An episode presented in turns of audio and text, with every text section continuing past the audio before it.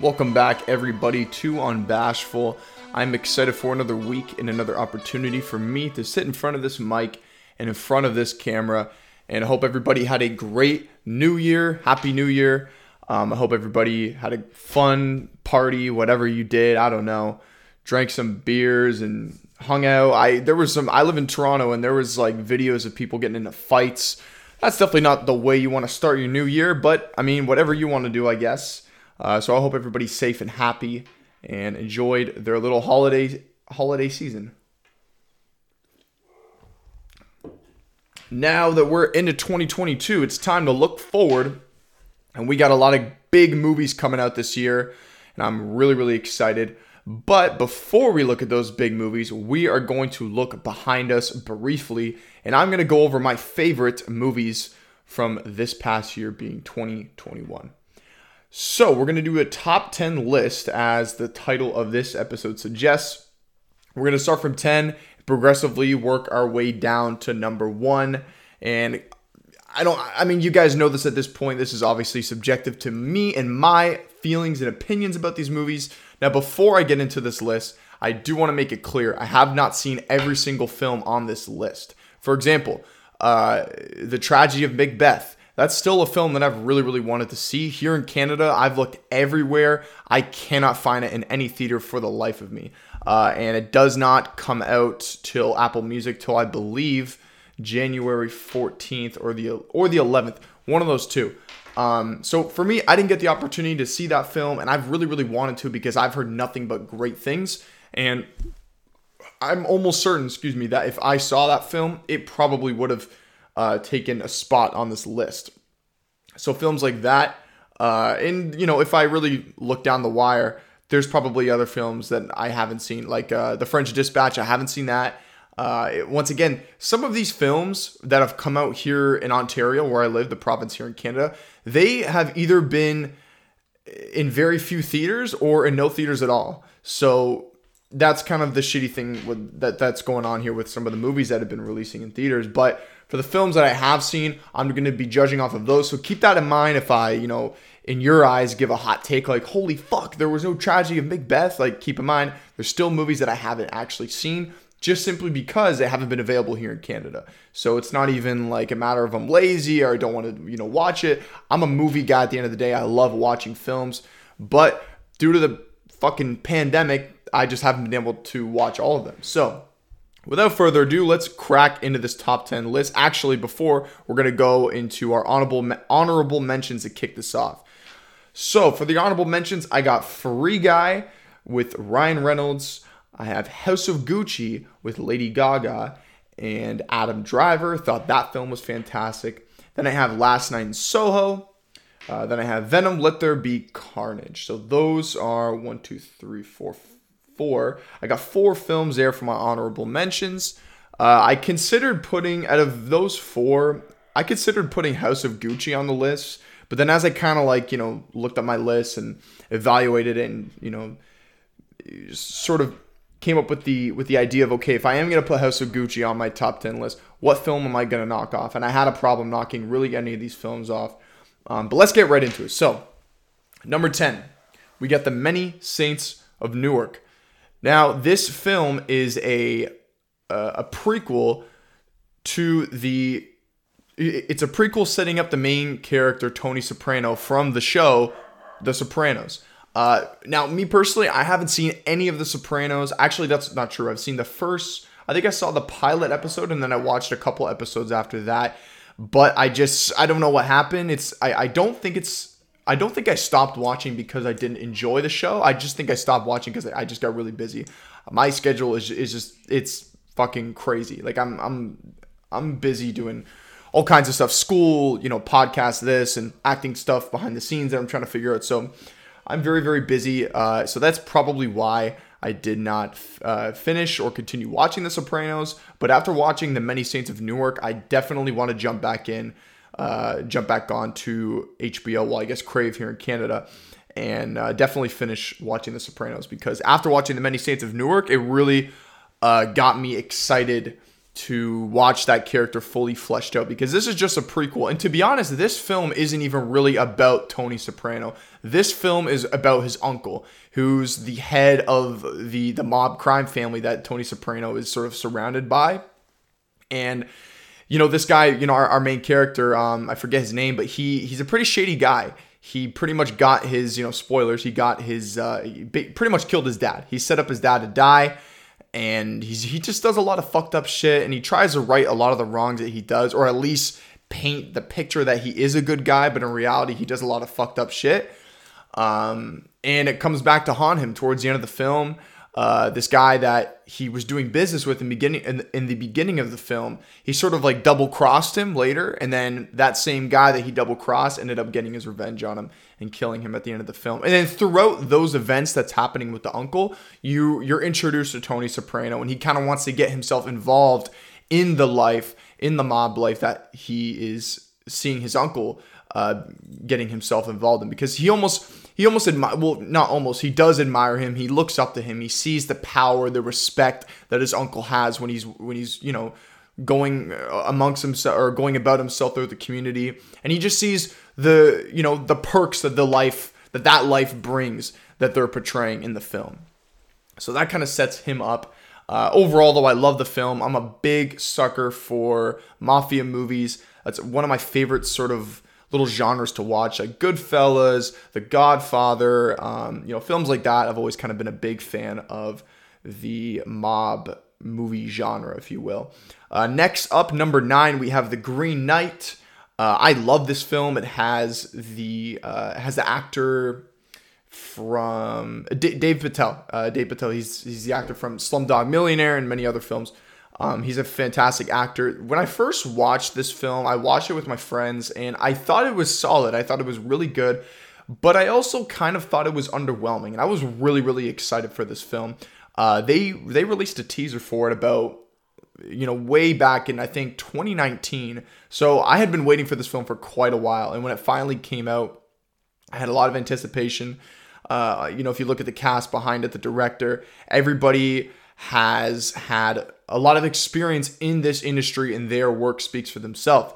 So I was really, really excited going into Green Knight. And like I said, I thought it was kind of underwhelming. There's not a there's not a lot of, you know, big scale action, but I didn't necessarily expect that. But I think the thing that holds this movie up the most is the message of the film. That is kind of what carries this this this film. That's kind of like what to me, after rewatching it, that's what made me enjoy it so much. So that's number nine. Moving on to number eight, we have Shang-Chi. This is the introduction to a long, uh, you know, a long, a long-waited, excuse me, uh, Marvel Marvel superhero. I'm stuttering here. Shang-Chi. And uh, this is a character that I have wanted to see for a while in the MCU, and I know a lot of other people have. And I think Kevin Feige and Marvel, all the people you know behind the scenes, I think they've just been waiting for the right time to introduce that character to the MCU. And I mean, what a great introduction! What slam dunk! Absolutely love the film. Uh, I thought Simu Liu fantastic in this film. Uh, my only issue is I I kind of had a problem with the amount of flashbacks they did, but then I could also understand to a degree that it, they were necessary to sort of set up, you know, his father, the Mandarin, and sort of set up his mother. Um, but the, I had a little bit of a problem with the flashbacks. I feel like they probably could have done without maybe without a couple of them, to be honest. Uh, I, Simu Liu was in the film a lot, but I think if you maybe would have minus or subtracted a couple of those flashbacks, I feel like we could have seen him a little bit more, but that's a minor nitpick. Overall, I thought the film was great. The action was great. It was, you could definitely tell it's a Marvel film. You know, it has that Marvel filter, but it's very, very different. Like in, in the third act of the film, there's literally dragons and fucking monsters and shit that we've never even seen. And there's like all kinds of, you know, mythical creatures and stuff like that. It's a very interesting and unique world compared to what what else we've seen in the Marvel Cinematic Universe. So Shang-Chi was fantastic and overall uh, Simu Liu, I admire his story very, very much. I saw him on Jimmy Kimmel, and he was talking about how, uh, well, before I mention this, I've I've spoke on this podcast before how, you know, my main uh, goal and what I want to do in my life professionally is I want to be an actor. And I understand it's a very uh, it's very difficult to break into this industry. Many people try, many people fail, but I want to try and put my you know my best foot forward and see if I can accomplish big things as an actor. And Simu Liu, his story is very incredible because it's very inspiring actually because he was he was literally dressing up as Spider-Man and this is what he said he told the story that he was dressing up as Spider-Man at little kids' birthday parties and making a, you know a couple bucks here and there on the side doing that. So that was kind of like the grind and the journey that he had to go through to eventually become a successful actor like himself. And hearing stuff like that is just it's very inspiring because when when that's what you when that's what you're if that's what you're doing, you know, you're you're dressing up as a superhero, trying to become uh, you know, a successful actor and you're, you're dressing up as a superhero at kids' birthday parties, you really have to love what you do to be able to do that on a consistent basis, enjoy it, and still passionately pursue, you know, your craft and, you know, your career path uh, that you want to do. Like you have to be passionate because nobody's going to want to do something like that. It's it, it could be humiliating.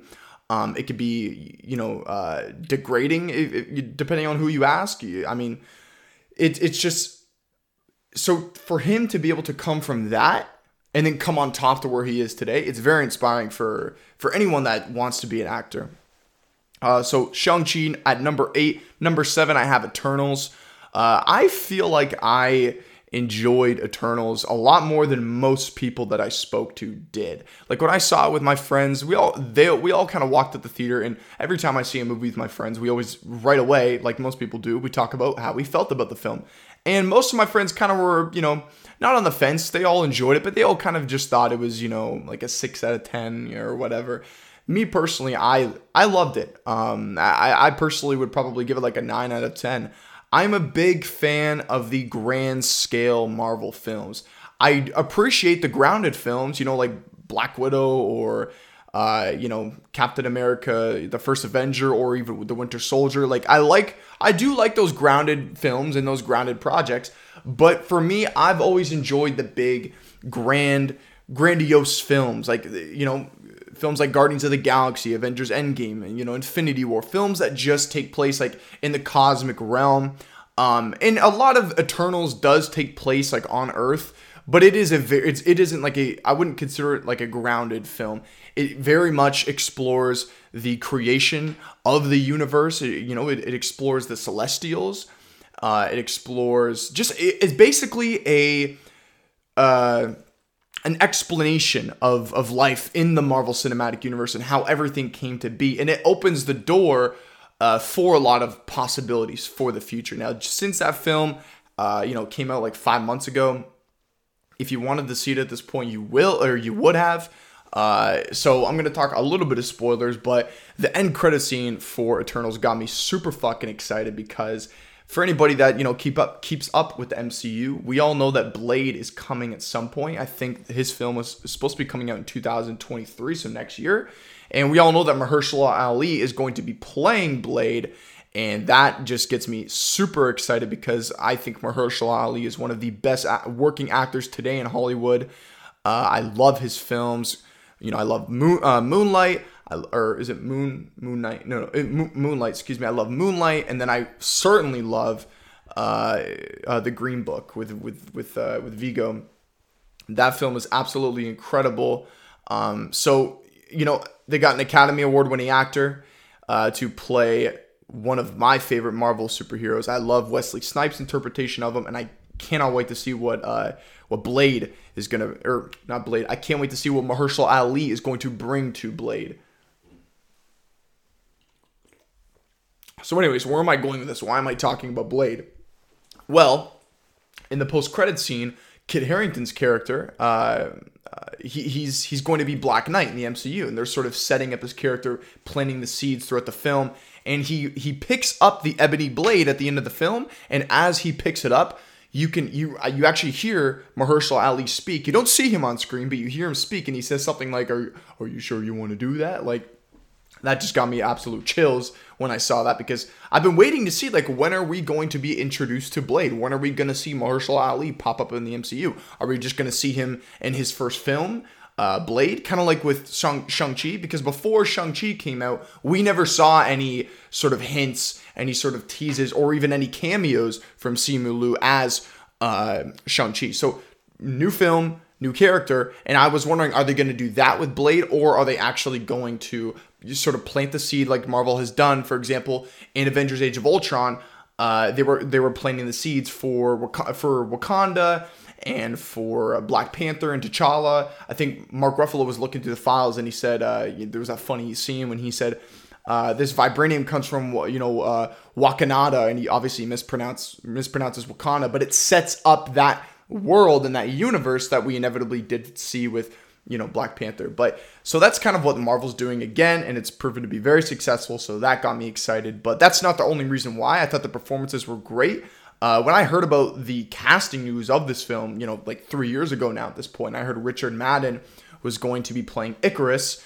I was super hyped because uh, shout out The Bodyguard on Netflix. That is my that was my introduction to Richard Madden, and holy shit, I probably rewatched that show like five times. That show is absolutely incredible. I highly suggest you watch. It was a fantastic show. I wasn't familiar with Richard Madden. Like I, I'm not a fan of the Game of Thrones. Well, not that I'm not a fan. I've just never watched the show, and I knew he was in that show very briefly. And I'm sure he's done some other things as well. But for me personally, that was my introduction to Richard Madden. And holy shit, he gave an incredible performance.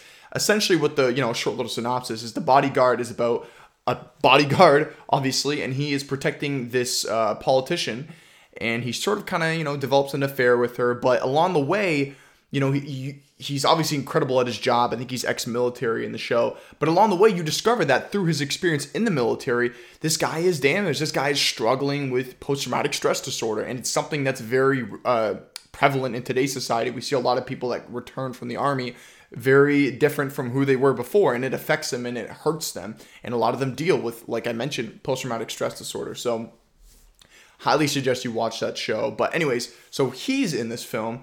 Uh, Richard Madden is playing one of the main characters, Ikaris Uh, then we have Gemma Chan playing um, uh, playing Sersi, and I thought she was great. But one thing that was very, very interesting, and for those of you who don't know, I found this out right after I watched Eternals, and I didn't even notice this, but it, it, it's kind of interesting. So Gemma Chan was actually a character in Captain Marvel. Um, she was a supporting character. I, I don't exactly, excuse me, I don't exactly remember what uh, the name of her character, but she was a supporting character in Captain Marvel. And it's not the same character that you see in Eternals. It's a completely separate character. So they're almost like just retconning that character. I don't even know if she'll return in in uh, the Marvels is, is the next Captain Marvel film. So that was kind of interesting. Uh, we've never really seen that before. I mean, we've never really seen an actor in another superhero. Actually, that's not true. Technically, we saw Chris Evans play uh, Johnny, uh, whatever his name is, the, the the the fire guy. I'm gonna sound like a fucking idiot. Um, what's his name? The Johnny Storm, I think his name is. I'm gonna sound like a fucking idiot. Let me just let me just uh, fix fix this real quick. But what basically what I'm trying to say is, uh, Chris Evans played one of the main superheroes in the Fantastic Four. You know the the the ones that weren't that great from back in the early 2000s, and obviously we all we all know and recognize him as uh, Captain America now. So let me see here. Fantastic uh, Four cast 2005. Let's do that. Uh, the Human Torch. So I was way off. Thank God I corrected myself. I sound like a fucking moron. Um, but anyway, so yeah, uh, we, we've seen it before, but not really like this. It, it was kind of strange uh, once I found out after. It didn't ruin my experience with the film at all. I still loved it, and I rewatched it and I enjoyed it even more. But I thought that was kind of interesting. Um, and the rest of the cast is fantastic. Uh, let me actually find the rest of the cast here for the Eternals because um, I want to talk about one of the actors in particular. There's some news with him outside of the MCU that I want to quickly talk about here. Um, let me see here. Eternals cast.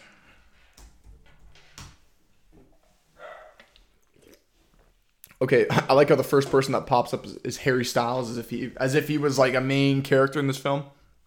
Uh, he was in the post credit scene, I guess. But so yeah, uh, obviously we have Angelina Jolie as Thena. We have uh, Salma Hayek as Ajax.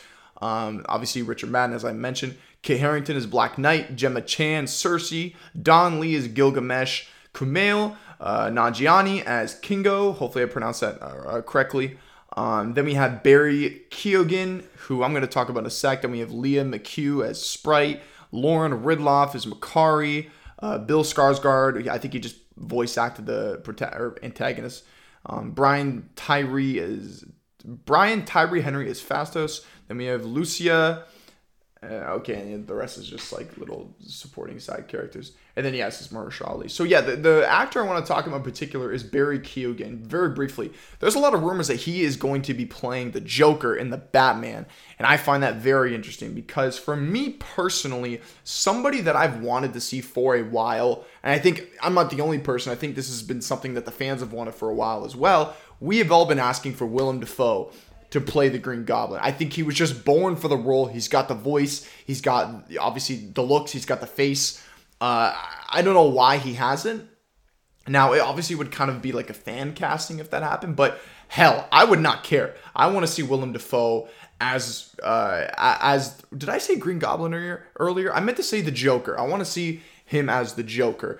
Uh, and he still is my first pick. Like if I was working, you know, if I was the casting director for the Batman Obviously, the film's already done, but if I was a casting director for the Batman, I would honestly try my best to get Willem Dafoe. But, but, rumor has it now this could be this could be false. We do know that he is in the film. He's at least in a cut of the film because i think they're testing uh, you know uh, two different cuts of the film with, with him in it being barry keoghan and with him you know with with him without it. If that sorry. They're testing one cut of the film with Barry in it and one without him in it. But there are rumors that he is going to be the Joker. And let me tell you, I didn't see that one coming. I didn't see that one coming. But if I really look at him and I really analyze him, and I've seen a lot of his films, The Killing of the Sacred Deer. Uh, I've seen I, I loved him in Dunkirk, the very his very brief appearance in Dunkirk. I think he's an incredible actor, and he's starting to really kind of like not break out, but I'm, I'm starting to you know see him go a little bit more mainstream. And I honestly would not be against him being the Joker. Now, there's a couple pros about him being the Joker. One, he's obviously an incredible actor. Two, he's very young, right? So he could play, if they really want to stretch the Joker character out thin in this new Batman universe with Robert Pattinson, they could really keep him as the Joker for the foreseeable future. They could have something almost like the Arkham Knight games when the Joker's sort of like the head of all the crime in Arkham City and they could really play him out for a while. Whereas if they bring in Willem Dafoe, I think they would probably just have him in for one, maybe two films. I don't know, probably just one. But you know, there's pros and cons. Like the the pros for Willem, Willem looks more the part, and obviously, well, I mean, you forget the acting; they're both fantastic actors, but uh, he he looks the part. We've all wanted to see Willem Dafoe as the Joker for a very long time but he probably wouldn't play the character for a, for a long time, right? This isn't a character you'd probably see in the Batman franchise for a while. And to some people, some people may argue, well, we don't really want to see him in the MCU in the Batman universe for a long time. But if you look on the other side with Barry Keoghan, this is a guy who's very young. He can play the character for a very long time. So there's a lot of opportunity for different kinds of narratives that they can do. Um, so just wanted to talk about that for a bit, but let's get back to uh, the list here. So yeah, we got Eternals at number seven. Went on a little bit of a tangent there, but overall, I love the film. Uh, I'm actually probably gonna rewatch it soon. I know it's coming to Disney Plus pretty, pretty shortly. But anyway, so number seven, Eternals. Number six, we got a small little film that was apparently only shot that was shot in like a week or something, or like less than a month. Uh, that being The Guilty with Jake Gyllenhaal. I love this film. Jake Gyllenhaal's character, he's playing a 911 operator. And as you're watching the film, you're starting to understand that there's a reason why he's not only a 911 operator, but that he acts and speaks to the people around him the way he is. He's a very angry person, and you start to understand that the reason why is because he's going through some shit on the side. You actually find out that before being a 911 operator, he was a cop. But then you start to understand, and as the story kind of unfolds, you realize that there's some controversy going on, and there's a reason why he was demoted to being a 911 operator. Now, I don't want to say demoted. There's a lot of people that have a full full-time career in that and go to school specifically for that. I know people that go to school for 911 operating. It's it's it's called it's college programs. So I'm not trying to demote it at all, but in this film you find out that he was actually a cop and spoiler, you find out at the end of the film that he killed somebody as an officer and we know that you know, police officers they try to do anything well, I actually I don't want to say that. That's not true police officers actually just been fucking going crazy with their guns left, right, and center. That's why we've been seeing so many fucked up crimes with the police lately. But in reality, police officers should refrain from using their firearms unless an absolute necessary situation deems that to be possible. Whereas we've seen in society, you know, in this past year that that's hasn't been the case for a lot of police officers, which is really fucking bad and unfortunate. But that's a whole other topic for another day. Uh, but you find out that he killed somebody and that he's awaiting a trial. And you start to understand in the film that he's talking to one other officer in particular that was there that saw everything, but he's good friends with him. And he's almost like convinced this guy. Well, him and this guy were in agreement. So, like, you're to say this when you're put on the stand tomorrow. You're not to tell them exactly what happened. You're to say this. And it's, you could tell it's kind of eating Jake up. And then once the film finally ends, he's just like, yo, man, like, I can't lie. I can't lie. Just tell the truth. Tell the truth. And the, the, this other cop, the, his friend of his, he's like, "No, man, I, you know, you're you're gonna go to jail like for the next, you know, you're gonna go to jail for years. You're never gonna see your daughter. Sorry, not never. You're not gonna see your daughter for a long time." But he accepts that that is the right thing to do to take that liability that his character did, killing that person, um, or that accountability for killing that person. Uh, now, during the film, as his himself being a 911 operator, he is helping this woman who the film makes you believe that she's being kidnapped and that her husband you know has kidnapped her. And it's it's almost like a domestic case you know he you know the husband's kidnapped her. He's hurt the child. But then at the end plot twist you figure out that she is actually having almost like a manic episode and that she actually uh, i think killed one of her kids or at least brutally uh, harmed it, and and and and then she's obviously uh, uh, she's excuse me she's she's harming the uh, the husband, and the husband you know the film makes you believe that the husband is the one responsible because. Uh, during the film, we realize that he has a criminal record, so you know he checks all the boxes as someone who would commit this kind of crime. But you actually realize that it's it's the it's the girl calling the whole time, the girl who's who sounds like she's in danger, but really she's the one causing the danger. And, and Jake Gyllenhaal's trying to, she's trying to, he's trying to help her throughout this whole process. So The Guilty was great. Uh, you could watch it on Netflix. The next film you can also watch on Netflix. Uh, at number five, we have Don't Look Up. This film, I was really, really excited for it. I mean, just the cast alone. You got you got Timothée Chalamet, uh, you got Jennifer Lawrence, um, you got Meryl Streep, Leonardo DiCaprio, uh, Jonah Hill, uh, Tyler Perry, Cate Blanchett. The, you know, the cast just goes on and on. And there's a lot of cameos from a lot of other big actors. Like we see Chris Evans towards the end. He had a funny cameo. Um, I think there's a couple other. I just can't remember off the top of my head. Um, but this this film was great, and I I heard a lot of negative things going into it, and I heard the reason why uh, and I, I talked a little bit about this on my last episode with my conversation with Mary. You guys should definitely check that out. By the way, that was a fantastic episode.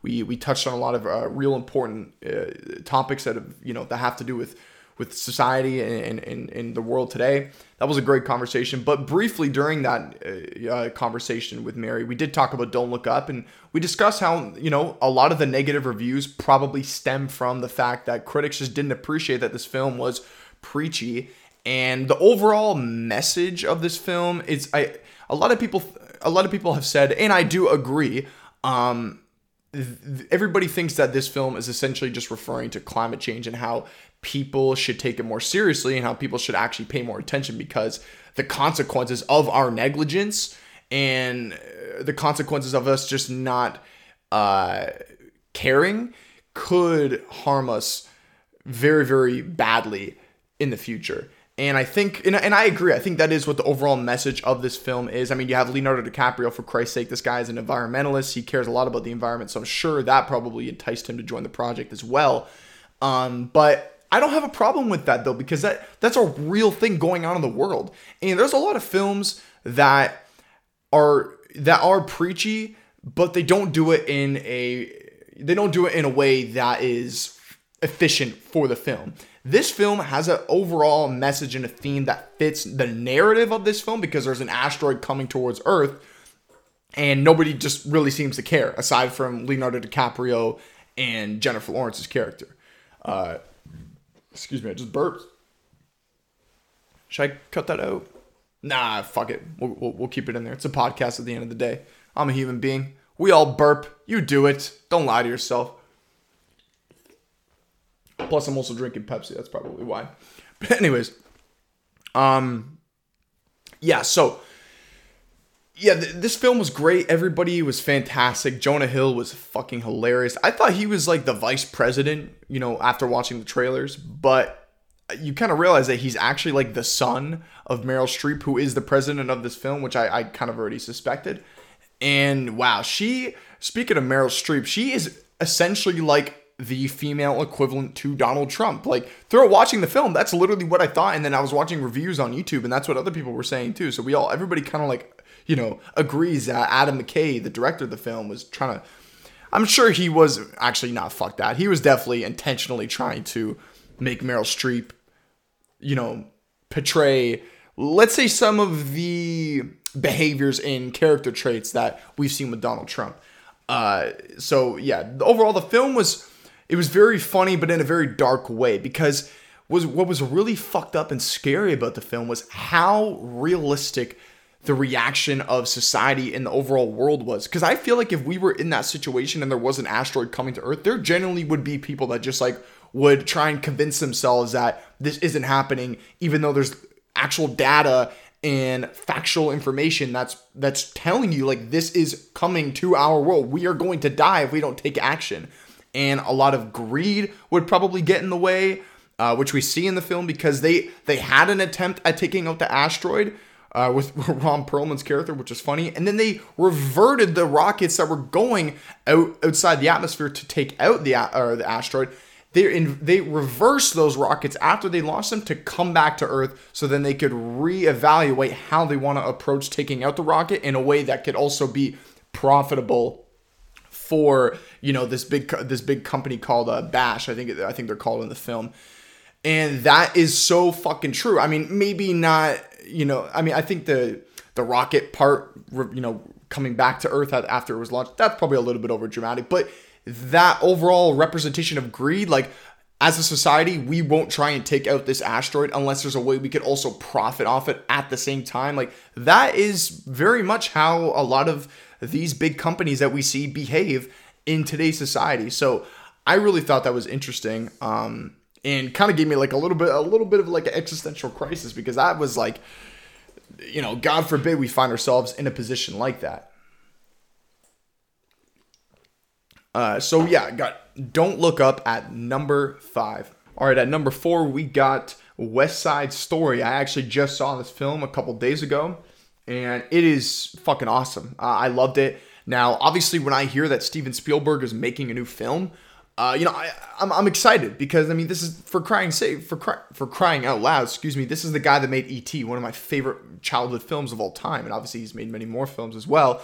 We all know his resume; it speaks for itself. So when you hear that he's making a new film, you're you know intrigued and you want to see what he's doing. And uh, you know, West Side Story just kind of further solidifies his his greatness as a filmmaker. And uh, there's a lot of people that will make an argument that he's the best director that you know this this industry and, and this this art has ever seen.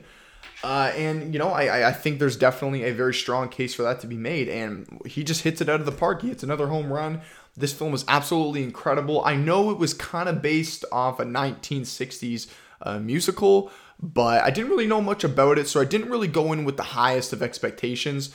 You know, I'll be quite honest with you. If Steven Spielberg wasn't directing this film, I don't know for sure if I would have seen it, just to be quite honest with you. Uh, maybe, maybe not, who knows? But the fact that he was, and I'm a sucker for you know the the 60s and the 80s. Those are kind of like my you know two favorite. Like if I could, you give me a time machine, you give me you know two decades to you know to go out and live in the past. I'm going with the 60s and I'm going with the 80s. That's just me. Um, but I'm a sucker for that kind of time period, uh, even like the 50s as well, to be honest with you. But so I love that kind of old time period. I love the I love the you know the fashion, the style, and just you know the uh, the culture of, of, of that era.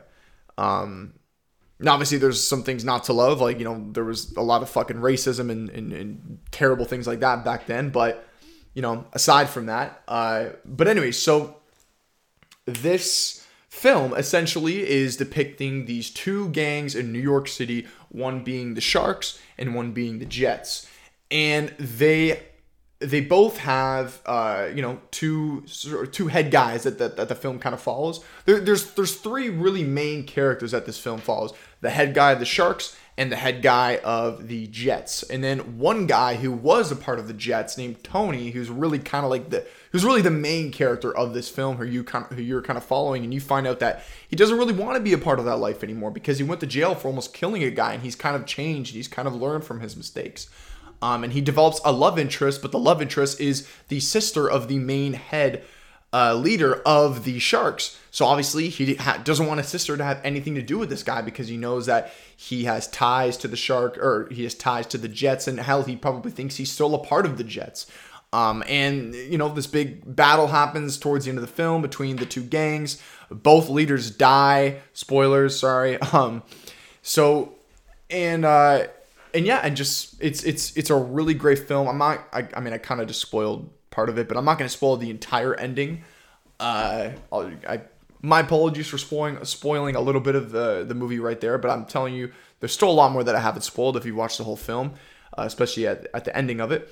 Uh, but overall, it, it, it's incredible, and it, it's just furthering my interest in musicals. I talked about this last episode, or not last, the episode before episode 14 when I talked about Tick Tick Boom. After watching Tick Tick Boom, it's really kind of sparked this interest in so many great musical films that I just haven't seen, like La La Land and so on.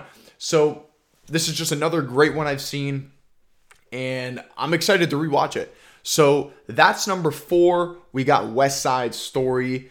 Now we're in the top three. Uh, we are gonna go number three. Now these last three were kind of hard to mix up but I felt I made the right decision. Uh, number three, we got Spider Man No Way Home. You guys know how I feel about this film if you've kept up with my podcast in the past couple weeks. Uh, I, I stand by to this day. I think Spider Man No Way Home is the best Spider Man film I've ever seen out of like the nine that have come out now with you know the Tobey films and the Andrew films. I I believe this is the best one because it's all it it's almost like a love letter to all three franchises. Tom Holland's franchise, uh, uh, Andrew Garfield's franchise, and of course my favorite Spider-Man, Tobey Maguire's franchise. It just brings them all together in a way that that makes sense and that just makes you fucking laugh, cry, cheer, everything. Uh, like I said, great film, best Spider-Man film I've seen. But the next two films, they are better. It's the it's the best Spider-Man film I've seen, but I don't think it's better than these two films that I saw. So I'm not to go into great length about No Way Home. You know, I've I've talked about it on, uh, I did a whole episode about it. And then after that, I also talked spoilers about it. So if you want to hear my in depth thoughts about No Way Home, I've already talked about that. You can go back to episode uh, 13. Episode 13 was all about uh, No Way Home. It was like right after I saw it, basically, a couple days, after, couple days after I saw it. And then episode 14 it was about Tick Tick Boom, but then towards the second half of the episode, I talked I talked in detail about the the spoilers and what I like to and stuff like that. So, number three, Spider Man No Way Home. All right, let's see. Here we are. Number two, Tick Tick Boom. I fucking love this film. I was already a fan of Andrew Garfield, but after watching this film, I'm kind of like on a little Andrew Garfield like like uh I don't know like tangent of watching his films right now. I'm trying to watch all of his films. I think next uh, tomorrow I'm gonna watch his film Silence, the Scorsese film uh, that he that he was in. That film looks really really good. Um, and just want to keep watching more of his films. I'm, I'm I start I'm really starting to realize like how great of a fucking actor he is. Like I already knew he was he was very talented. Obviously, if you've watched the show, the Social Network, he probably should have gotten an Academy Award uh, nominee for that. But you know, rest my case. That's a conversation for another day. Uh, but Tick Tick Boom was absolutely great. Like I said, talked all about it in depth on episode uh, 14. So if you guys want to go check that out, I highly suggest you do.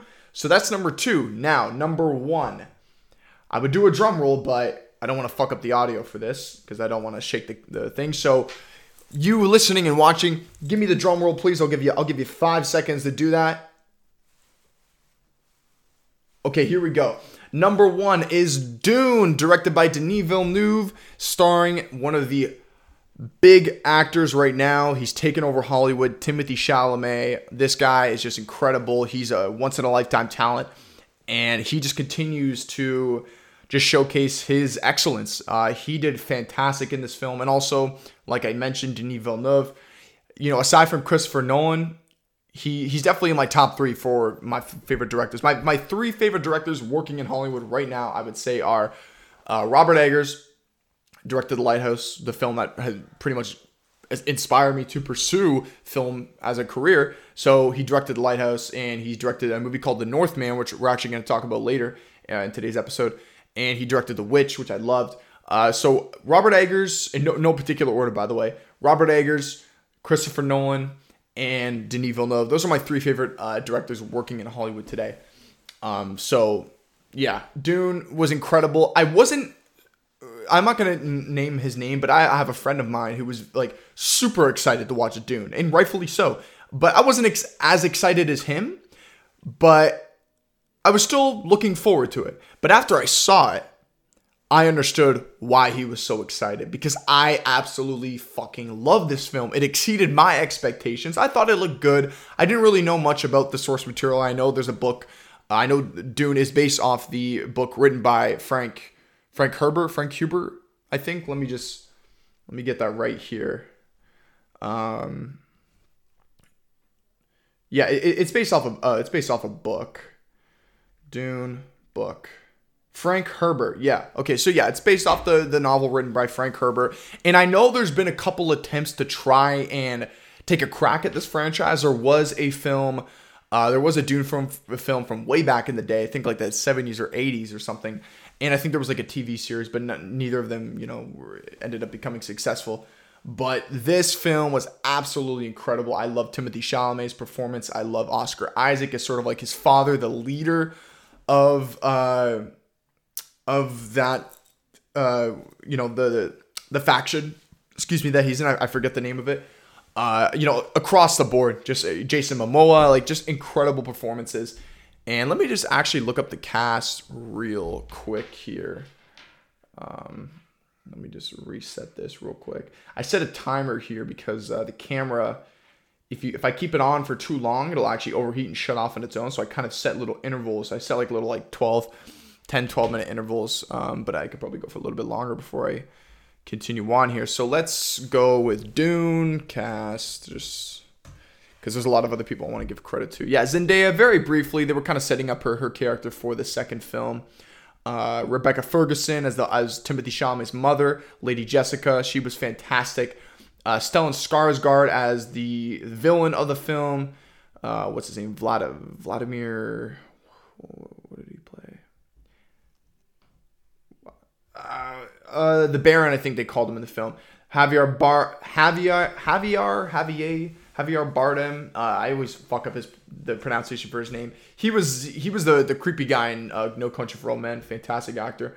Uh, Dave Bautista, Josh Brolin, Charlotte Rampling, uh, David David Tass David Ta, Tasmalchian. Definitely pronounced that wrong. He's a good actor. He's a creepy looking dude, but he's such a good actor uh, Chang Chen, uh, you know, Ana Dar wait, Ana de Armas was not okay. I'm gonna stop reading because now it's just starting to yeah. It says Ryan Gosling was in this film. He definitely was not. Anyways, um, but yeah, overall this film was great. The, the performances across the board were fantastic. I feel like I'm just repeating myself at this point. The, the overall like the the biggest thing for me was first of all the music in this film was great. Uh, my favorite song from the soundtrack probably be Gom Jabbar. Really, really love that one. It's solid, solid track. I listen to all the time if I'm really trying to get like focus. Um, but the scope and the cinematography, that's something that is very associated with Denis Villeneuve's films. Like when you watch his films, even the ones that are more grounded, like Enemy and Prisoners, the cinematography is just off the wall. It's so excellent. Uh, and that definitely does not disappoint this film. The cinematography is great. The visual effects fantastic. The scope and the world that they build in this film of Arrakis is incredible and is beautiful. Um, I, I don't think they could have done a, a better job. And I really didn't think this was going to be my favorite film of this year. Like I, that's why I'm I'm actually kind of happy. I'm happy that I was that I kind of ended this year with a pleasant surprise. Like to be honest, going into this year, going into 2021, uh, I was looking at the list of films and I was thinking, you know what, Spider Man is probably going to end up being my favorite. Uh, I'd say the two the two biggest surprises for me uh, out of my whole top 10 list I probably say we're The Guilty and then this film Dune. Uh, the Guilty is just like a Netflix film. You know, Netflix makes a lot of films. Some of them are good. Some of them are, you know, are, are just kind of decent mid. Some of them are, some of them may be disappointing depending on who you talk to. But you know, The Guilty just totally surprised me. I mean, I, I love Jake Gyllenhaal. If you've ever seen Nightcrawler, go watch it. Great movie. Um, so that was definitely a surprise. I didn't expect that to be in my top 10 by the end of 2021. But then Dune. Dune, I kind of had a feeling was going to be in the top 10, but I definitely didn't expect it to be my favorite film of 2021. So that was a huge surprise. So 2021 is officially in the rear view now. We talked about my favorite films. Now let's transition to what I'm really excited to talk about the films. First, we're going to talk about the upcoming films of 2022. We're just going to talk about them as a whole. Some of these films I'm going to talk about, I'm personally not very excited for them but you know maybe you're a fan of a certain franchise and you don't really keep up with them as much and then i might name a, a, movie on on the on this list here that you are a fan of and you're a fan of that franchise. And then oh i've heard about you know i'll say uh let's use minions for example. You know uh minions the rise of, of gru is on my list here uh starring steve carell and lucy lawless. Me personally never seen any of the minion films. I know they have a very loyal and very dedicated fan base me personally, I'm just not very into them, but maybe one of you guys are listening uh, are, are a big fan of the Minions. And then, boom, you hear that they're making another one, and then it gets that anticipation and that excitement going for you. So, without fur- further ado, let's just talk about some movies coming out this year in 2022 uh, as we put 2021 in that fucking rear view mirror. And let me just say this this year is going to be insane for films. Now 2023 personally is what I really have my eye on, but I'm not going to lose sight of the films that we're getting this year because I think overall 2021 was great, but I think we're going to be getting much more and possibly even better films. But that remains to be seen. But anyways, kicking off the list, we got Uncharted starring Tom Holland, Mark Wahlberg, not really interested, never really played the video games, but I know there's, like I said, there's a very loyal, very dedicated fan base to that franchise, so it's excited.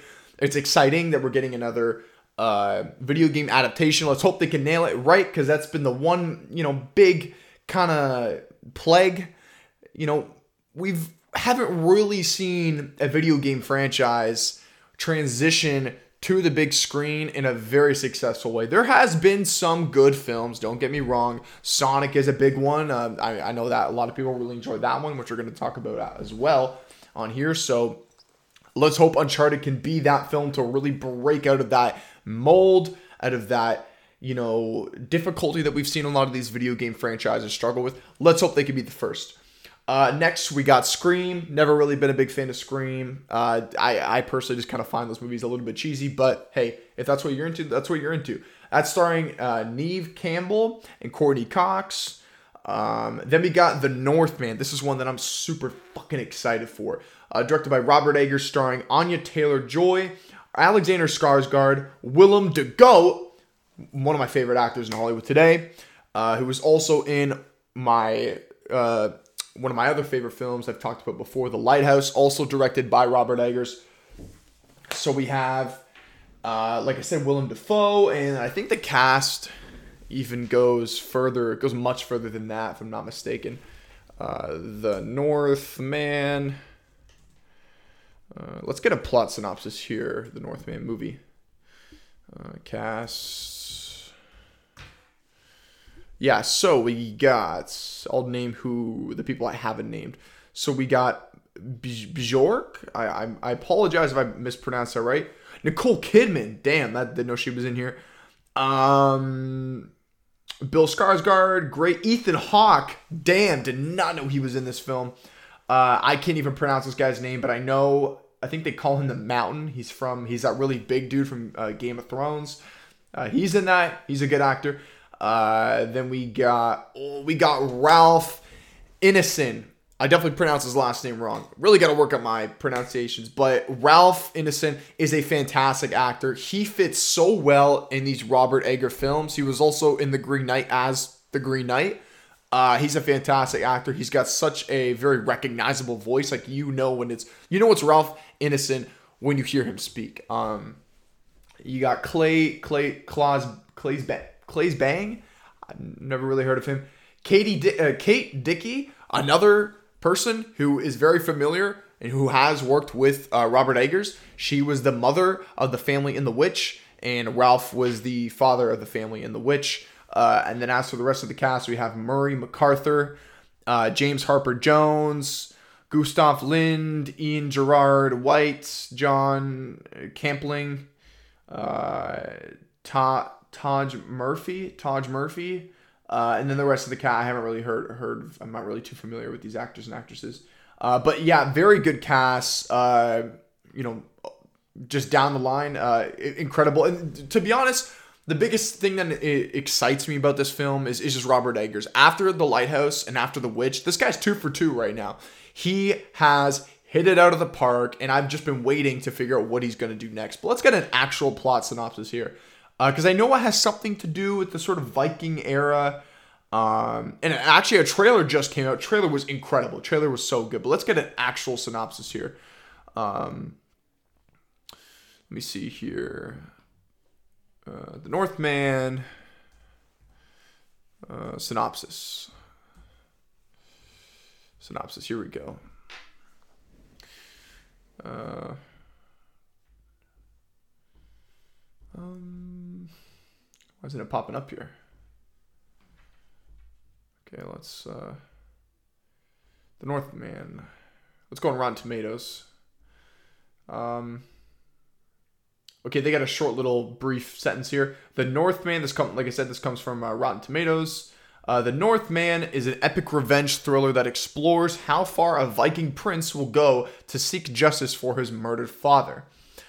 That sounds incredibly interesting. As soon as I heard that Willem Dafoe is also going to be in this movie and he's going to be one of the Vikings, I'm sold. Like that right then and there, that is enough to grab my attention, pull me in, and get me fucking excited, which I can't wait. Uh, so we got the Northman. Now let's move on here. Let's get out of that. Uh, so yeah, uh, then we got Black Adam. Uh, not really too excited for this film. I, I am kind of familiar with the Black Adam character. I know he's one of the strongest in the DCEU. Um, but that's starring Dwayne Johnson, Noah Centineo.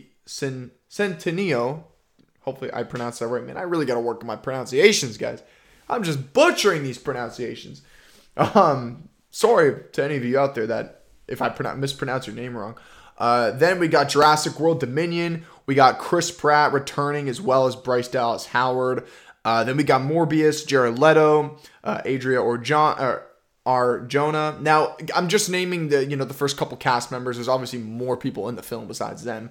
Uh, then we got Lightyear with Chris Evans. That looks really interesting. When that first got announced, I thought that was going to be like a Disney Plus series. And regardless, I still would have watched it because I'm a big fan of the Toy Story franchise. And also, there was like a short little Buzz Lightyear film that came back way back in the day. And that was incredible as a kid. It still holds, you know, lots of big memories and, and nostalgia from my childhood. Uh, so I'm really excited to see that they're getting. Uh, he's getting his own film. Now I know it's probably going to be a little bit different. Well, it looks very different from the Toy Story franchise, and obviously it's a different voice actor as well. It's Chris Evans, which I think is a great uh, pick to to voice Buzz Lightyear. Uh, so then next we got Nope, directed by Jordan Peele, and uh, I I had the cast earlier here. Let me see. Nope. I'm really really excited for this film. Um, yeah, it comes out this year, 2022, obviously. And when I go on IMDb, the cast is uh, Keke Palmer, Steven Yeun, great actor, Academy Award nominee, uh, Daniel Kaluuya. Obviously, he's worked with uh, Jordan Peele before on Get Out, which is one of my favorite horror uh, movies of all time. Then we got Michael Wincott, uh, Barbie Fer- Ferreria, uh, Ferreria. hopefully, I got that one right. Donnie Mills, Brandon Perea, Terry Notary, Jennifer LaFleur, uh, Ryan W. Garcia, and just a bunch of other actors and actresses who I'm just not too familiar with. Um, but yeah, the biggest thing, the director and the writer is Jordan Peele. And I know he was a producer for Candyman, but overall, Candyman to me was a good film, kind of underwhelming. So I've kind of just been waiting to see what he's going to do next from a directing standpoint with him with both hands behind the wheel. Uh, and he's also writing this as well. So that really interests me. I don't know too much about the film, but just the fact that it's another horror film and it's also being directed by uh, Jordan Peele, who is also two for two. Us was beautiful. It was amazing. And then Get Out. Uh, so yeah, I'll try and see if I can get a little bit. So yeah, that cast, by the way, that came from IMDb. I'm gonna try and get a little bit of synopsis here. Uh, yeah, I don't trust Wikipedia. Let me see here. Um, uh, let me see. Nope. Movie synopsis. Synopsis. Hmm. Uh, what is this film about? Okay, this comes from Screen Rant. Uh, the horror peaked in the end in the 90s, but currently going through. What is going on? Story details. Here we go. Uh, it says on Screen Rant here, and this comes from Adriana. This this article is written by Adriana Tyler, uh, and she wrote that unfortunately, this is quote from the article. Unfortunately, Peele hasn't revealed any details about the story of Nope, but it's known that it will have a social commentary angle, just like Get Out and Us, as this has become part of Peele's style as a filmmaker. Completely agree. Of course, the, this mystery around the story of Nope, along with the mysterious poster featuring a cloud with a kite with a kite-like tail over a very colorful city surrounded by darkness has made has made way for all types of theories on what the movie could be about. But surely Jordan Peele will end up surprising the audience as he has been doing so far. End quote. So really we don't know much about this film but i kind of like that. I kind of like the, the mystery. I kind of like i really do like the, the the poster because i agree there's a lot of different ways you can interpret it with the you know the the clouds surrounding the little town as well as the uh, you can see the kite coming from the cloud so definitely some some kind of uh, you know gloom and and you know reigning over this town. So really there's really not much uh, about this about this film that's known right now uh, so as those details develop, I'll talk about it more on this podcast. So Nope is on this uh, list as well. Then I mentioned earlier we have Minions: The Rise of Gru, uh, Steve Carell, Lucy Lawless. Uh, then we have Halloween Ends, starring Jamie Lee Curtis, Judy Greer. I'm sure there's obviously other people in the cast, and uh, I'll be honest, I'm kind of burnt out a little bit on the Halloween franchise. I did enjoy the sort of uh, reboot, if you will, of the franchise. I mean, not really a reboot. It was a sequel to the older films, but it kind of retcons some of like the uh, the more disappointing ones that have come out that weren't as well received. So I did like that film. I thought it was pretty good. I liked it was nice to see Jamie Lee Curtis back as the sister of Michael Myers. So that was uh, exciting to see, and I did enjoy it. But overall, though, I'm still I'm kind of just not you know as interested as I used to be. I mean, I still haven't even seen Halloween Kills, so Halloween ends. You know, judging by the title, I'm assuming that's going to be the ending of this franchise. But nowadays in, in Hollywood, it, franchises are being revived after so long. So will it really be the end? We don't really know. And that's not really an insult, by the way. I think it's good to you know, if you can discover new storylines new narratives even after you believe a franchise is done, well, then I think you should pursue it because these franchises have very loyal and dedicated fans that will show up to your film as long as there's a compelling narrative to present to them in, a, in an interesting story. Um, so Halloween ends, then we got Tickets to Paradise, uh, starring Julia Roberts, George Clooney. Then we got The Lost City, starring Sandra Bullock, Channing Tatum, Saw the trailer for that, looked pretty good. Brad Pitt is also in it. Then we have Sonic 2. Sonic 2, uh, haven't haven't seen the first one personally, but I heard that the first one was actually a pleasant surprise. Uh, and I, I honestly, I kind of want to just see it just to see Jim Carrey because I feel like we haven't really seen Jim Carrey in a little bit. I feel like he's kind of just been chilling. You know, he's he's his resume speaks for itself. The guy's one of the funniest actors, one of the one of the greatest actors in Hollywood as well. Um, and we haven't really seen him very active uh, in, in, in, Hollywood lately. But he's kind of, you know, he's returning in this film with Sonic 2 uh, with Ben Schwartz, uh, James James Marsden, and uh, and like I just mentioned, Jim Carrey. So up next we got uh, Ambulance starring Jake Gyllenhaal. Uh, oh boy, I'm definitely gonna pronounce this name wrong. Uh, Yahya Abdul Mateen the second. Um, I, I, know who that is. He's a great actor. He was in Matrix Resurrections, and he was in Candyman, and I, I liked him in Candyman. Um, I, I am really sorry for pronouncing that wrong. I'm I'm a fucking goof. I'm an idiot when it comes to these pronunciations. Uh, next we have Fantastic Beasts. Oh, sorry, Ambulance. By the way, directed by Michael Bay. We haven't really seen a Michael Bay film in quite a while. Uh, you know, say what you will, but Michael Bay, you, you, can always say that his films are entertaining at, at the very least. Uh, they're you're you always know you're gonna be you're gonna you're gonna be entertained, and there's gonna be big action scale explosions, car chases, all that kind of stuff, and a lot of people really love and will eat that stuff up. So he's a good he's a great filmmaker, and it's nice to see him make his return after kind of being on a little bit of a break these last couple years. Then we got Fantastic Beasts, The Secrets of Dumbledore. I'll be honest, haven't really been that uh, that interested in this in this little sub franchise after Harry Potter. But The Secrets of Dumbledore, that's a kind of a compelling title. Maybe I'll check it out. I have seen the first one, uh, the, first Fantastic Beast, and I will say I thought it was interesting, but I don't think it was like this amazing film that I would want to rewatch like, you know, four, five, six times. Uh, haven't seen the second one. I know that they recasted Johnny Depp's uh, character of Grindelwald because of all the you know in light of all that controversy with him and Amber Heard. So they recasted Grindel the Grindelwald character with Mads Mikkelsen. Uh, I think that's a great pick. I love Mads Mikkelsen. I think he's a fantastic actor. So they got Mads Mikkelsen, Jude Law, and uh, Eddie Redmayne. Um, then we got Top Gun Maverick uh, with Tom Cruise, of course, and Miles Teller. Love Miles Teller. Uh, I, for those of you who don't know Miles Teller, if you're if you're just figuring if you're finding him out right now who he is, I'm sure most people do. The first film I would suggest anybody to watch who hasn't seen any of his work, go watch Whiplash. Like that film was incredible. Um, so yeah.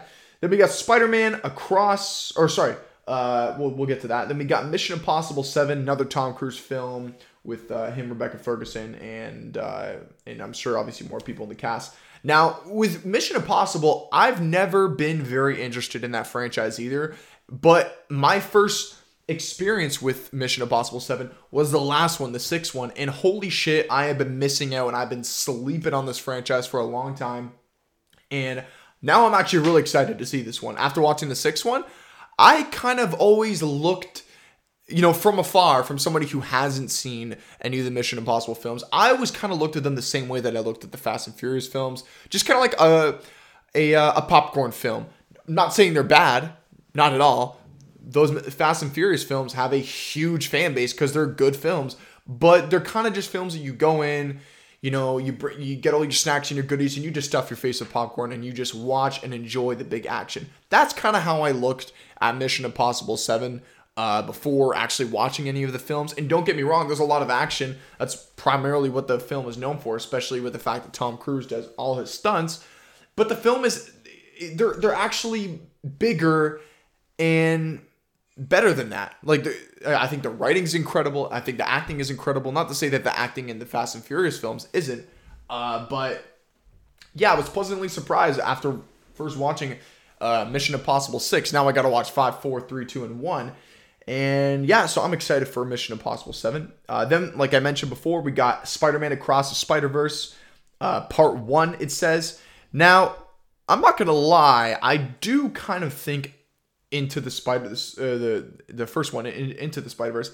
I kind of think that film is slightly overrated. I do really enjoy it, and it did surprise me. Uh, but I hear some people say that it's like their favorite Spider-Man film they've ever seen. Um, I mean, hey, look, if that's how you feel, that's how you feel. I mean, I always say, and and you know, I've I've, I've heard this from Jon Campea, and he's absolutely right, and he hits it on the nail. Film is subjective. We all know that. If you think that Spider Spider-Man Into the Spider-Verse is your favorite film, hats off to you, man. Got no problems with it. But for me, the way some people talk about it, they talk about it as if it's just like head and shoulders above any of the other Spider-Man films that have come out. I think that's a little, you know, extreme. But I mean, if that's how they feel, you know, who am I to say else uh, otherwise? But uh, but besides that, uh, the sequel to that's coming out. I am excited for it. Uh, then we had the Flash. Uh, or sorry, the cast members here, uh, real quick. Couple of cast members at the top. We have uh, Sh- uh, Shameik Moore, Hailee Steinfeld. Um, then we have The Flash with Ezra Miller, Michael Keaton. This is a film I'm incredibly excited for because we all know, if you've kept up with the film, that we got Ben Affleck coming back as uh, briefly as Bruce Wayne as Batman, and then we got Michael Keaton coming back as Batman as well. One of the first and one of the best Batman we've had. Uh, then we have Black Panther, Wakanda Forever. Excited. Well, you know, I'm I'm excited just because we're getting another Marvel film, but I'm very curious and interested to see how they're going to handle the Chadwick Boseman situation. Uh, that right now, uh, a couple just cast members off the top. We got Angela Bassett and Lupita uh, Nyong'o. Uh, then we got Aquaman and the Lost Kingdom, Jason Momoa. Uh, and same thing as, uh, as as one of the other films. We got Yahya Abdul Mateen. Man, I gotta figure out how to pronounce that. The second, he played Black Manta in the first film, so he's gonna be coming back playing Black Manta, of course, in the second film. Uh, and then we have Babylon, starring Brad Pitt and Margot Robbie. Uh, there are more films, obviously. That's not it, but you know, if, if I talked about every single film that's going to be coming out in 2022, this podcast is going to be like five hours long. And I'll be honest, I don't think most of you are are going to stick around for that long. Hell, most of you might not even stick around for the whole thing for this episode. So, got to be realistic here. Uh, so that is just kind of some of the films, a little little mix and mash of the films that are going to be coming out here in 2022. Now, I'm going to give you my top 10 personally most anticipated movies that are coming out in 2022. So, honorable mentions off the rip, we got Jurassic World Dominion, Spider-Man Across the Spider-Verse, Avatar 2, Moonfall. I saw the trailer for that the other day. That looked really good. It's like a movie, but like the moon is coming towards Earth. To it's like a, an apocalyptic movie. That looks pretty interesting. Uh, fanta- and like I said, Fantastic Beasts and the Secrets of Dumbledore. I have like I like I mentioned, haven't been very interested in this franchise, but I will say this film has me intrigued just off the title alone. Okay, so those are the honorable mentions. Let's crack into the top 10. Starting at number 10, we got Morbius. Uh, I'm excited for this film, but I'm also kind of worried about it at the same time. Now, I'm excited for reasons I feel like I shouldn't uh, opposite reasons as to why I should be excited for this film. Usually, you should be excited for a film because of the character and because of the story. I'm more or less excited for the answers we're going to get with the Spider Man stuff because if you kept up with the trailers, you know that all three universes are tied into this film. We see the Oscorp Tower from uh, the Amazing Spider Man universe. We obviously see Michael Keaton returning from his uh, character's Vulture from Tom Holland's universe, and then we see on uh, on a wall we see Tobey Maguire's Spider Man. So I'm more or less curious and excited to watch the movie and see how they're going to address the Spider-Man universes, which in my opinion is a problem. And I feel like a lot of other people share the same view as me. They're excited for the Spider-Man stuff rather than actually going to see the film for the Morbius stuff. Now I'm intrigued with Morbius, but I'll be honest with you, I don't know much about the character. Um, I know he's like a, a vampire, and, and I know he's like a he's a villain, and he's heavily involved in the Spider-Man comics and stuff like that. But I'm more or less seeing the film because I'm excited to see how they're going to handle the Spider-Man stuff, and I feel like that is kind of an issue with the overall film. I, f- I just hope the film doesn't fall victim of just setting up other films, which we've seen many, many times before. But yes, it is on my top 10. Uh, moving on, number nine, we got The Flash. Uh, sort of similar, to be honest with you, with what I just mentioned with Morbius. I'm excited for The Flash, not really because of Ezra Miller. I like Ezra Miller. I first saw him in uh, Perks of Being a Wall- Wallflower, thought he was incredible. He's a very talented actor, although I don't really know how they're handling that situation with him because he literally hit a woman. So I don't know what's going on with that. That's fucking that's really bad. Uh, but anyways, I'm seeing this film similar to the reasons why I'm seeing Morbius because we know that there's multiple Batman in this film, and I wonder how they're to address that situation. And this film has also been rumored to sort of fix the DCEU and the sort of continuity errors that we we've we've had now ever since the Justice League. So I'm interested to see how they're going to address the overall DCEU and the problems that that universe has uh, you know faced lately and I'm also interested to see how they're going to address the Batman stuff. I'm I don't I'm not very interested in the Reverse Flash stuff and and you know the Ezra Miller stuff with him as Flash. Uh, I'm never really I've never really been a big fan of that character. Um, that that's just me personally. I haven't watched the Flash show uh, with with whatever I don't I don't I forget the actor's name, but uh, so that's just me. Next, we have Don't Worry, Darling. And I was doing my research, and this film looks really, really good. It's directed by Olivia Wilde. It stars Florence Pugh, Olivia Wilde herself, uh, Harry Styles, which is Olivia Wilde's uh, boyfriend, if I'm not mistaken. Let me actually double check that here. Uh, are Olivia.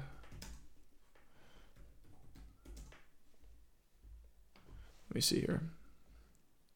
Yeah, yeah. So Olivia Wilde and, and uh, Harry Styles are together. They are dating. Um, so I mean, we've seen many times, you know, actors and actresses who are who are in a relationship together work with each other. It's that's nothing new to Hollywood, but it's interesting to see that. And I am also I'm also very excited to see uh, Harry Styles kind of explore more of his acting because I think he's a really good actor. I thought his brief role in Dunkirk was a really good sign of what what what could come with him as an actor. And I think he's really he's a really really good performer overall. And then we got Chris Pine, and then we also who I talked about earlier. Then we have Gemma Chan uh, in this as well. So that's a really good cast. And I was reading the synopsis earlier, but I don't want to explain it incorrectly, so I'm going to find the synopsis here real quick. Don't worry, darling. It's a psychological thriller, which is right up my alley. That's like one of my favorite genres of films to watch. Films like Shutter Island, films like The Lighthouse, uh, films like um, uh, One Flew Over the Cuckoo's Nest, you know, uh, stuff like that. Great films like that. Uh, synopsis, here we go. So, a 1950s housewife. This comes from IMDb. A 1950s housewife living with her husband in a utopian experimental. That's the part that sounds uh, very enticing. And a, a utopian experimental community begins to worry that his glamorous company may be hiding disturbing secrets. That is always the most interesting plots, kind of like underlying, you know, controversies and, and, and hidden secrets that are buried deep beneath the characters and and when the characters realize that's when things get that's when things get really really interesting. So like i said the cast looks phenomenal and i'm really excited to continue to see harry styles kind of show off his acting capabilities. And i've seen some of the behind the sets photos. This this movie looks like it takes place in like the 70s or 80s or maybe even 60s that could just be the aesthetic. I mean, it, it did also say experimental. So maybe this is kind of like. Honestly, when I read this, I kind of get Truman Show you know vibes with with the way they're describing it i could be completely wrong the film may be and it probably is going to be something completely separate from that kind of film but with the overall experimental community kind of like how in the truman show with jim carrey it took a while but he realizes that his life in his day-to-day activities are all being monitored and it's essentially a set in a TV show that he's living in. People are actors, people are there to pretend that he is living this life and he realizes that it's just all a shtick, right? It's just it's all it's you know, it's it's it's a fugazi, it's fugazi or whatever however the however the hell you say it. But uh yeah, so that sounds pretty interesting. Next, we got number seven. We got Killers of the Flower Moon. This is going to be the next Scorsese film. I'm absolutely excited. Love Martin Scorsese. I mean, everybody knows this guy from you know Taxi Driver, Wolf of Wall Street. Uh, you know, uh, uh, Goodfellas. You know, we, we we all we all know we all love Scorsese's work. Uh, this movie has Leonardo DiCaprio, Jesse Plemons, and Robert De Niro, and I think there's more cast members. Um, and I'll get another synopsis out here real quick. Uh, let me see here. Um, I'll just stick to IMDb. Killers of the Flower Moon. 2022. Uh, and this synopsis says Members of the Osage tribe in the United States are murdered under mysterious circumstances in the 1920s, sparking a major FBI investigation involving J. Edgar Hoover. Hoover, hopefully I pronounced it correctly. And uh, yeah, written by David Grann, uh, who apparently wrote the. This is also based off a, a book, a novel, and uh, the, another writer is also Eric Roth. And then obviously the stars, like I mentioned, uh, Leonardo DiCaprio. Let me see the full stars here. So we got Leonardo DiCaprio, Jesse Plemons, Robert De Niro, Brendan Fraser. Damn, have not seen him in a while. Shout out to Journey to the Center of the Earth. Um, John Lithgow. I'm not too sure who that is. Barry Corbin. Uh, we got Louis Can- Cancelimi. I don't really know the rest of these people, to, to be quite honest with you. It's not even like I can't pronounce their names. I just I'm not too familiar with them. Uh, but overall, looks very interesting. And they've only there's no trailer or anything. They've just released a little behind the scenes clip of Leo, and then I think I assume that's Jesse. Uh, I assume that's Jesse Plemons also at the table sitting next to him, and no Robert De Niro in that picture, but it's just them two uh, sitting at the table, and I don't know why it just looks really really good. Um, then next Number six on my list for most anticipated films, top 10 most anticipated films of 2022. I got Black Panther Wakanda Forever.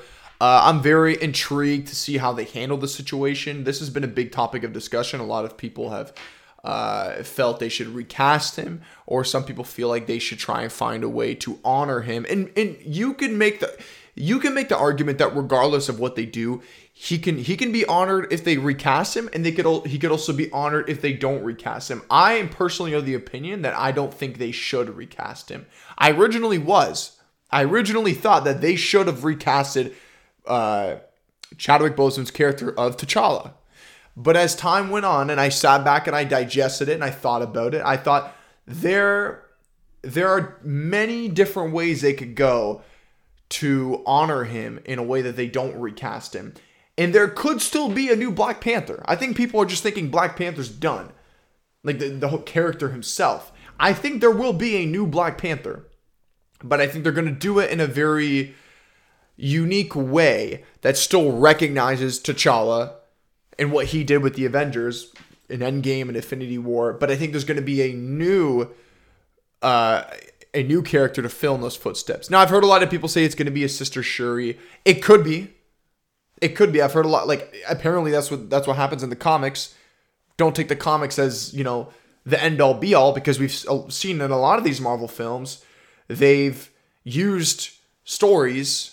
They, they've used ideas from stories but changed things in many many ways. I mean, if we look at Age of Ultron, that's completely different from how is how it was represented in the comics you know what I mean? So, you know, take that with a grain of salt. Yes, in the comics, Shuri at some point did take over that Black Panther mantle. May not happen in the film, but it could.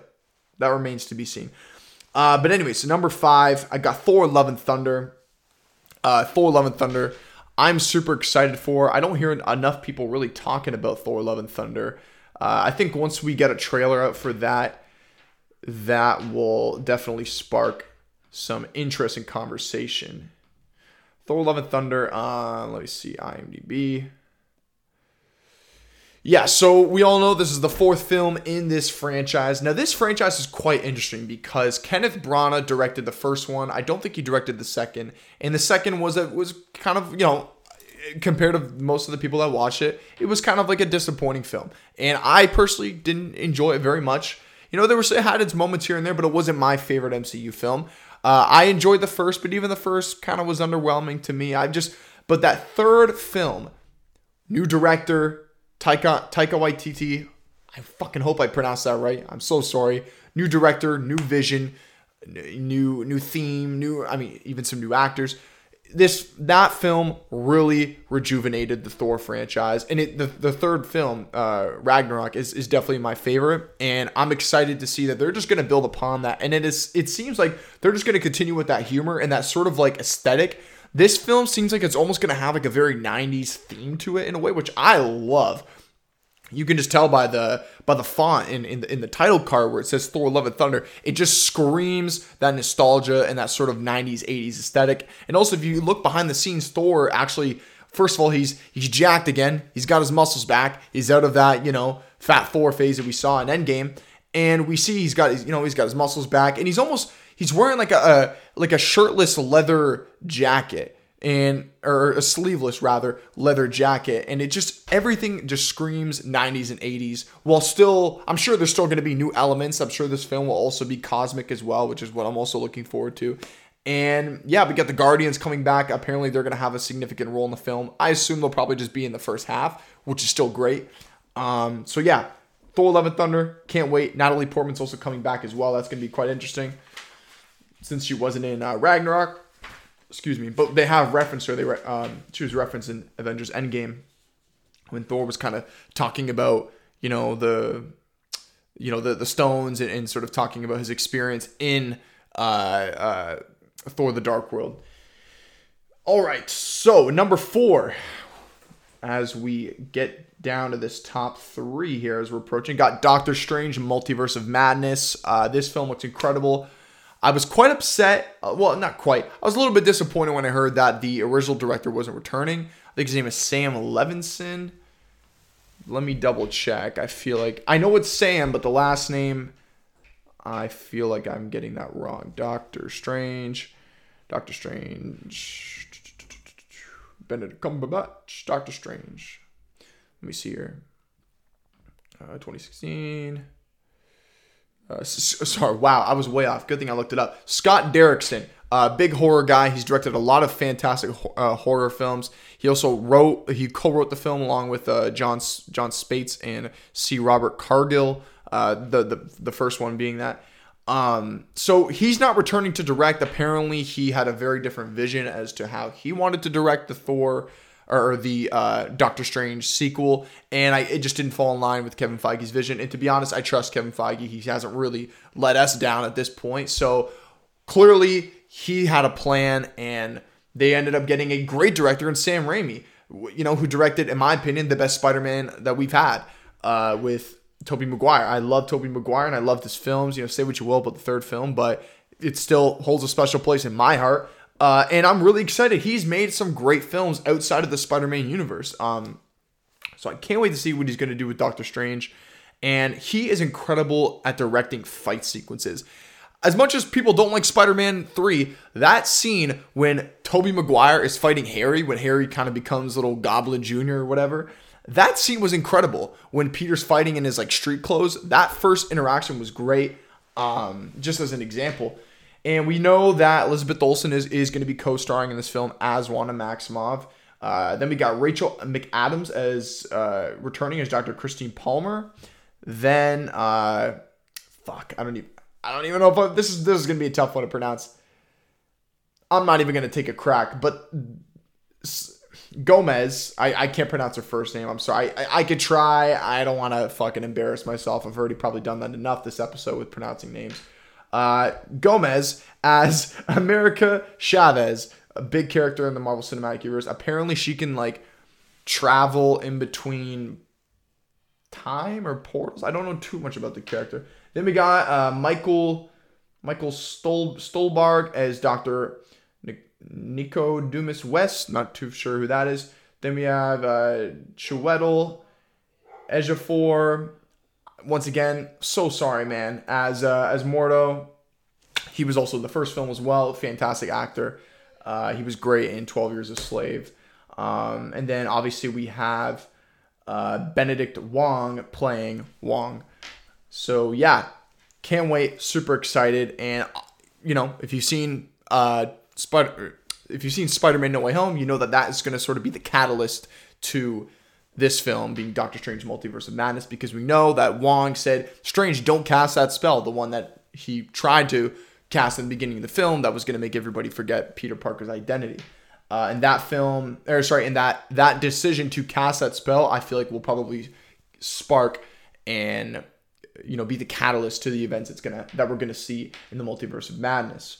Uh, then talked about this film earlier. Number three, I got Nope Uh, directed by Jordan Peele. Talked about this earlier. Can't wait. We don't know too much about it at this point, but uh, I'm really excited to see and at least get a trailer or some kind of image for that. Uh, then we got The Northman. Talked about that earlier. Robert Eggers, Willem Dafoe, you know, Alexander Skarsgård. Looks incredible. Now, the number one film, I have not talked about this in this episode. I've talked about it before, but I haven't talked about it in this episode thus far. This is my most anticipated film. I said it before. As much as I was excited for No Way Home, I was a little bit more excited for this film, and I still am today. And that is The Batman, directed by Matt Reeves, starring Robert Pattinson, Zoe Kravitz, Paul Dano as a Riddler, Colin Farrell as the Penguin. I cannot wait. I truly do think my expectations are, are through the roof. I truly think this film has the potential to be the best Batman film of all time. Yes, I mean that better than the Bale films, better, obviously better than George Clooney. We don't, don't we don't even got to talk about that one. Great actor, but that movie was, yeah. Anyways, so better than uh, George Clooney, like I mentioned, obviously uh, better than Val Kilmer, and better than obviously Adam West and Michael Keaton. I think this film has the potential to do that. It's looking like it's approaching it from the tone to the direction to the fight scenes to the storyline. It seems like it's it's a completely unique approach that we haven't seen yet at all. The director matt reeves keeps saying that this is going to really explore this the detective aspect of batman. Now we've seen little elements of that especially in the bale films and you know a little bit in the uh in the michael keaton. Oh i forgot about ben affleck as well. My bad. We've seen it a little bit with ben affleck and yes i do think this has the potential to be better than ben affleck although I will say it was kind of sad because I, I actually did really like Ben Affleck. I think Ben Affleck was sort of the most comic book accurate version of the character. He had his suit resembled very much of the Frank Miller adaptation of Batman. He was kind of like that older Batman, whereas with Robert Pattinson, we're starting off, we're seeing him, I think they said in year two or year one, one or the other. Either way, it's not an origin story. We we all know how he died. It's kind of like Peter Parker. We all know that Peter Parker gets bitten by the spider. With Bruce Wayne, we know that his parents get shot in, uh, I think it's called Crime Alley or something. I'm not too sure. And we know that because of that, that kind of sparks that rage that eventually leads him to take on the vigilante role as Batman to fight crime and prevent things like that from happening in Gotham City. So we all know that. I don't think I've ever met a person who doesn't know the classic origin tale. Uh, I'm sure, and I think Matt Reeves mentioned this. I they're probably going to obviously you know, refer to the events of, you know, Bruce Wayne's parents getting murdered, but it's not going to be like the first hour of the film. You know what I mean? So that is going to be great. I'm absolutely excited. Robert Pattinson is my favorite actor today in Hollywood. I I've loved what he's done in, in, in this last five years. If you still look at him as just a Twilight guy, you have to go watch it. The, you know the the indie films and the smaller films that he's done in these last five years. Take the time to watch those you will understand this guy is an incredible once in a lifetime talent. Um, like I said, Zoe Kravitz is Catwoman. Can't wait to see her in that role. Paul Dano as a Riddler who looks like the Zodiac killer. Uh, that looks insane. I Paul Dano is one of the most fantastic best actors working in Hollywood today. And then we have Colin Farrell as the Penguin, which I cannot wait. I saw the trailer; it didn't even look like it was it was Colin Farrell until I found out after on IMDb that that's Colin Farrell. So, yeah, that's my number one most anticipated film. Uh, that's going to cap off today's episode, guys. And uh, if you stuck around for the whole thing, thank you so much for listening and watching. And uh, and I got a lot of big goals for this new year. Um, hoping I can accomplish those. Going to try my best. Thank you all for listening and watching. And I will see you on episode 18.